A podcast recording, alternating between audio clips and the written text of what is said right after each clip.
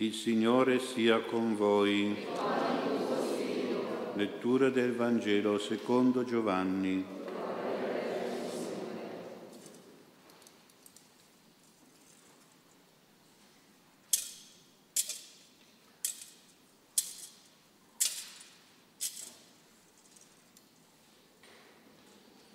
In quel tempo il Signore Gesù disse ai discepoli: chi accoglie i miei comandamenti e li osserva, questi è colui che mi ama. Chi ama me sarà amato dal Padre mio, e anch'io lo amerò e mi manifesterò a lui.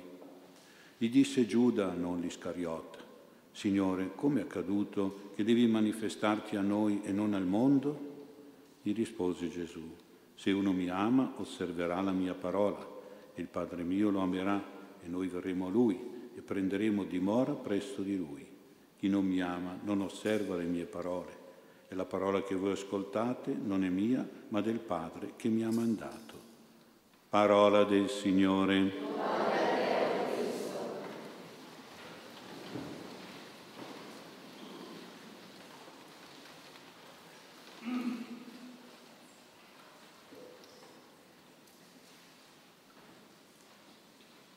Ci ha lodato Gesù Cristo. Anche in questa domenica del tempo di Pasqua è Gesù risorto che ci raduna qui a Messa e ci parla e ci dà due messaggi, due istruzioni su come amarlo e su come manifestarlo, perché questa è la vita cristiana. Noi dobbiamo amare Gesù e manifestare Gesù per poter dire di essere veramente Suoi discepoli. Questo è un po' il programma che dobbiamo vivere. E allora cerchiamo di capire cosa vuol dire amare il Signore. Il primo messaggio è questo. Questo amore di cui parla Gesù non è soltanto un amore sentimentale, che diventa magari un bacio a un'immagine di Gesù, ma deve essere un amore pratico, che si esprime proprio attraverso l'osservanza, l'ubbidienza alla parola del Signore. Se voi bambini andate a casa e dite: mamma, mi dai un bacio? E lo dà il bacio, è segno di amore. Ma poi se gli chiedete: ho fame mamma, e arrangiati, eh no. Voi vorreste vedere che questo amore non diventa soltanto un bacio, ma diventa qualcosa di pratico, perché e poi tutto quello che fa la mamma e il papà per voi sono veramente amore pratico, anche se non sempre magari si dimostra con l'affetto, ma anche è importante l'affetto, ma è la pratica che conta. E così anche per Gesù: se uno mi ama osserverà, cioè praticherà la mia parola, che è la parola del Vangelo, che sono i comandamenti, soprattutto quello di amarci l'un l'altro, che è il suo comandamento più importante. Ecco, quindi vedete, anche nell'amore umano, coniugale, familiare è presente la parola, una parola che dobbiamo osservare. Una volta, quando uno si sposava, gli sposi dovevano dire una parolina piccola, un monosillabo, ma che era molto importante, anzi direi quasi fondamentale. Adesso usano dire: io prendo te come mio sposo, come mio sposo, e dicono una formula. Invece a quei tempi era il sacerdote che diceva, ancora oggi è possibile eh, per qualcuno che magari un po' preferisce questa forma: vuoi tu prendere come marito, come moglie questa? Sì, sì, ecco quel sì lì, è importantissimo, fondamentale. E quindi vedete un pochino, questo piccolo monosillabo è pieno di tante bellissime cose, c'è tutta la vita in quel sì lì, eh? È un sì famoso, diciamo, il sì dell'amore coniugale. Va sempre osservato ogni giorno, e anche se qualche volta magari per qualche crisi può diventare un no, ecco, un no, come un rifiuto, arrivare magari proprio a un tradimento, a lasciarsi, ad abbandonare, eccetera, eccetera. Però di solito se subentra il perdono, se subentra l'amore, ancora l'affetto, eccetera, eccetera, questo che è diventato un no torna ad essere un sì. Eh, questo è importante, eh. Qualche volta dobbiamo fare in modo che, se ci fosse qualche difficoltà, quel sì lì rimanga, e se è diventato un no si ritrasforma ancora nel vero sì che ci si è detti quando ci si è sposati. Eh? Quindi è importantissimo. Ecco, quindi pensiamo come da parte dello sposo era un sì soprattutto al dono di se stesso alla sposa, e da parte della sposa era sì soprattutto l'accoglienza dello sposo, perché l'amore, amore è donare e amore è accogliere. Nella stessa sessualità umana l'amore maschile è dono e l'amore femminile è accoglienza, ecco, nella stessa fisica umana. E quindi vuol dire che davvero si deve sempre reciprocamente donarsi e accogliersi l'un l'altro, sempre, dicendosi sempre sì, sia questo dono, sia questa accoglienza reciproca. E quindi vedete com'è importante. Ed era poi un sì che diventava una fedeltà, una fedeltà eterna, ecco, e la fedeltà non deve essere però arida, fredda. La fedeltà deve essere ricca di belli sentimenti come la devozione, la lealtà, l'onestà, la costanza, la sincerità, la bontà, la generosità. Ecco, sono tutte virtù che rendono quel sì lì roccioso, forte. Non solo il sacramento, cioè la grazia del sacramento sposandosi in chiesa, quel sì lì diventa roccia su cui fondare la propria casa, no? Invece anche nella, questi sentimenti, queste virtù. Ora ci chiediamo, ma ci sono ancora queste virtù? Eh, non sempre, non sempre, anzi mi sembra che qualche volta si vengano un po' meno. Nella vita, dice Gesù, fa l'esempio dell'alluvione, del terremoto, può arrivare qualche momento di crisi nella vita coniugale, ecco, che dovrebbe magari distruggere, far crollare la vita coniugale. E però se questa vita è fondata sulla roccia, non crolla, dice, perché il fondamento sono... Se è sulla sabbia, sì, la sabbia dei sentimenti. Oggi mi, mi, ti sento di volerti bene, domani non ho più voglia, non sento più niente. Allora, eh, insomma, cosa fai allora? Non è così che ci si deve vivere quel sì di quell'amore, quella fedeltà. E così anche per fare una casa ci vuole non la calce, ma il cemento. Calce sono i sentimenti che poi un terremoto, basta una piccola difficoltà che crolla tutto. Ecco, invece il cemento è forte. Ecco, le virtù, virtus vuol dire forza. Ecco, le virtù cristiane probabilmente sono venute un po' meno e allora manca la roccia e manca il cemento. E allora eh, poi si va dal psicologo e ti dice, eh beh, se non sei più, non stai più bene con lui, eh, separati, divorzia, lo fanno in fretta, eh. Non si fa così. Ecco, quindi vedete come dobbiamo essere proprio dentro di noi fondati sulla grazia di Dio, che è il sacramento del matrimonio, che è fondamentale. Ecco, e poi anche su queste virtù che uno deve coltivare dentro di sé. E allora questo fanno in modo che il sacramento, quel sì lì, sia veramente forte. E deve essere un sì senza riserve, incondizionato, deve essere un sì forte, determinato, capace di resistere e di perseverare non solo nella gioia, ma anche nel dolore, non solo nella salute, ma anche nella malattia, non solo nel carattere buono, ma anche qualche momento in cui uno, insomma, gli viene un po' di malumore, brutto carattere, non solo nel benessere, ma anche quando c'è qualche ristrettezza economica, non solo in momenti di comprensione, ma anche in qualche momento di disaccordo. Questo si deve restare forte, eh? È il sì della tenerezza reciproca che deve essere sostenuta anche da manifestazioni affettive che si devono conservare, curare, devono rimanere come un abbraccio, un bacio, una carezza, un dialogo. Ci vuole davvero che il rispetto, la stima reciproca, apprezzamenti reciprochi, questi, farsi qualche complimento, gradimento l'uno dell'altro, ringraziamenti, gentilezze, dove bisogna conservare e approfondire tutte queste buone cose. E allora sì che il matrimonio rimane, quel sì lì, ecco, che è una parola di fondamento che deve continuare nella vita coniugale, ecco. Ma anche nella vita familiare deve esserci un sì, per esempio, alla vita dei figli, con generosità, alla loro crescita, alla loro educazione, al loro carattere particolare. Ogni figlio ha i suoi pregi e i suoi difetti, e quindi anche lì bisogna sapere, ecco, dirgli sempre di sì in ogni caso, per aiutarlo a superare i difetti e a fortificare i suoi pregi. È un sì di amore che porta davvero anche ad accettare qualche negatività, qualche diversità, qualche discussione, difficoltà coi figli. Se c'è se questo sì di amore, si superano queste cose. E, e quindi anche se i figli qualche volta dicono no, però dopo gli si fa capire che quel no lì non va bene, perché è disobbedienza, perché va contro la legge del Signore, perché offende questo, quell'altro, papà, la mamma, il fratello, la sorella.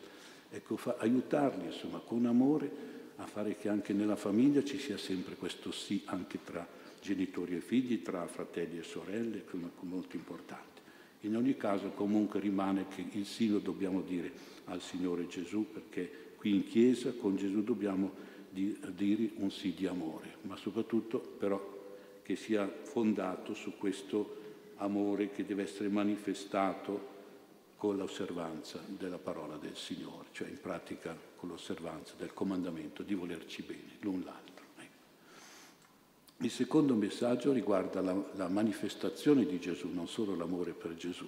Ecco, e rispondendo a Giuda Taddeo, abbiamo sentito nel Vangelo, Gesù dice che questa manifestazione è conseguenza del suo fatto che lui non ha voluto manifestarsi al mondo, ecco, ma ha voluto manifestarsi solo ai suoi discepoli. Quindi a noi si manifesta il Signore, però noi dobbiamo poi portare la, la manifestazione di Gesù agli altri. È il nostro compito, è il nostro impegno. Tocca a noi poi fare in modo che il Signore si manifesti al mondo. E ci chiediamo come deve essere realizzata questa manifestazione di Gesù. E io penso che se noi siamo qui a Messa, noi in questo senso noi manifestiamo proprio il Signore, con la nostra vita religiosa, con la nostra pratica religiosa, quindi con la preghiera, con la partecipazione alla Messa, con la vita liturgica, il culto, il canto. Noi diamo soprattutto alla domenica questa manifestazione importantissima a Gesù, soprattutto nel sacramento dell'Eucarestia. Ecco, in tutta questa vita di praticanti, che vorrebbe dire anche manifestanti, non solo noi pratichiamo la religione, la manifestiamo al Signore, al mondo, ecco, ci deve essere però uno stile particolare. Voi direte, e che cos'è questo stile particolare? In che modo si manifesta? Ecco, allora andiamo a capire la parola manifestazione. Allora, sapete che ogni tanto io vi insegno un po' di latino, un po' di greco. Eh? Allora, manifestazione deriva dal latino, però che deriva dal greco. Allora, andando all'origine della parola, voglio vedere se i nostri bambini lo capiscono. Manifestazione, manifestare, deriva da manifestus. Allora, cosa sarebbe? Festus, cosa sarebbe? Vediamo.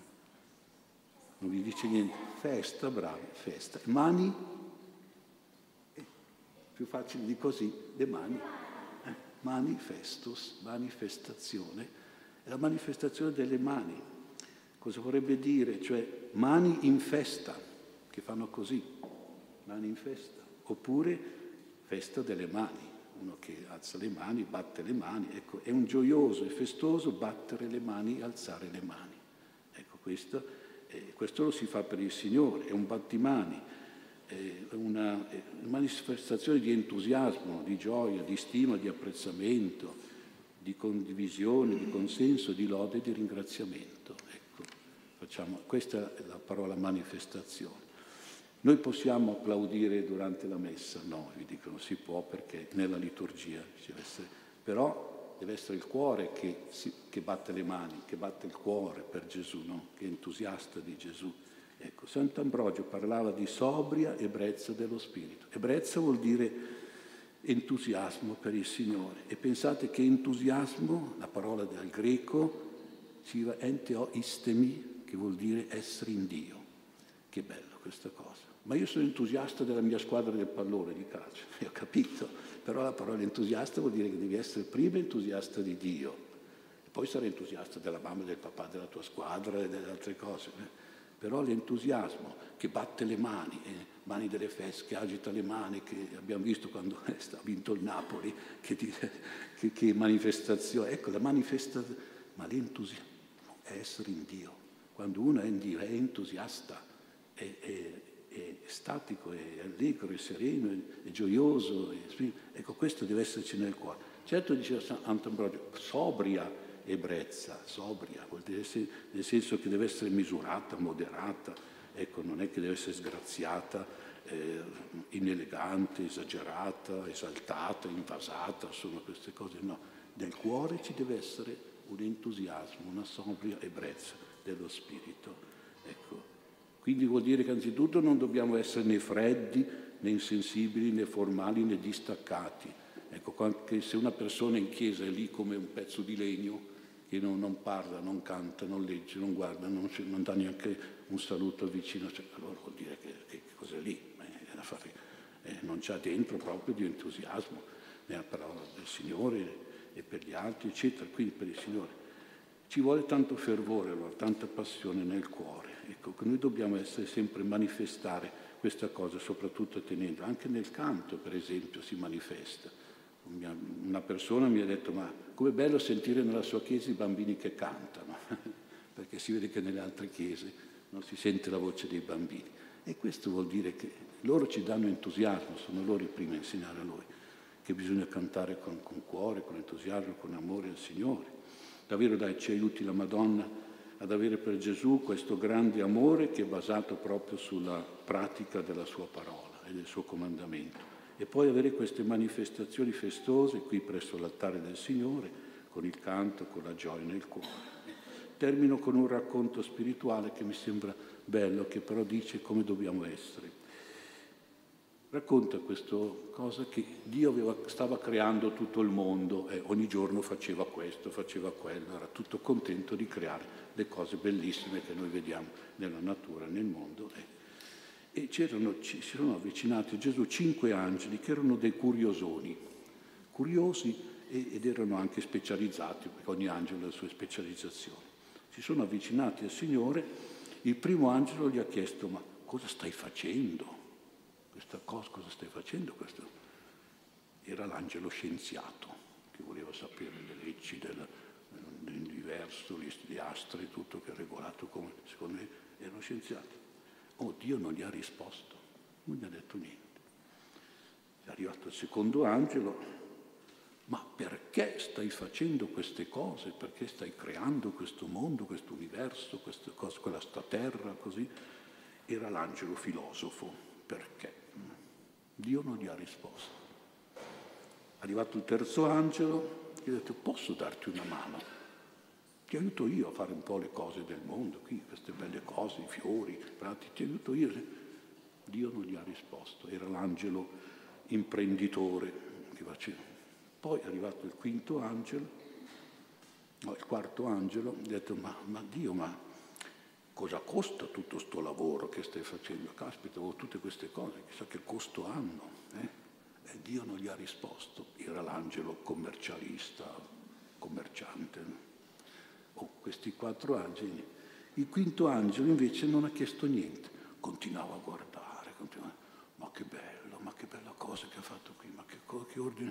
E, e poi applaudiva, ogni volta applaudiva. Che bravo, bravo Signore, hai fatto questo. Eh, sì. Questo angelo si chiama l'angelo mistico, ecco, l'angelo estatico. L'angelo... E Dio a questo angelo ha sorriso, ha sorriso. E quindi perché era quello veramente che aveva capito cosa era quella creazione, l'amore che c'era in quella creazione e l'ammirava ed era tutto estasiato, estasi, eh, estasiato, mistico vuol dire estasiato. E applaudiva, applaudiva tutto quello che faceva Dio. Ecco, quindi vuol dire che anche noi dobbiamo avere dentro di noi questo applauso per il Signore, questa ammirazione per il Signore, questa mistica. Noi qui in Chiesa dobbiamo viverla, la Messa, non in un modo così, oh, tanto meno, no, no, in modo mistico, mettendoci dentro tutto il nostro entusiasmo, tutto il nostro amore per il Signore, tutta la nostra lode e il nostro ringraziamento. L'angelo mistico era l'angelo cui Dio ha sorriso. E allora vuol dire che il Signore, se ci vede così, anche se non lo vediamo, però ha un bellissimo sorriso per noi. E quando il Signore sorride, arrivano tante grazie eh, per noi sicuramente in questa Messa.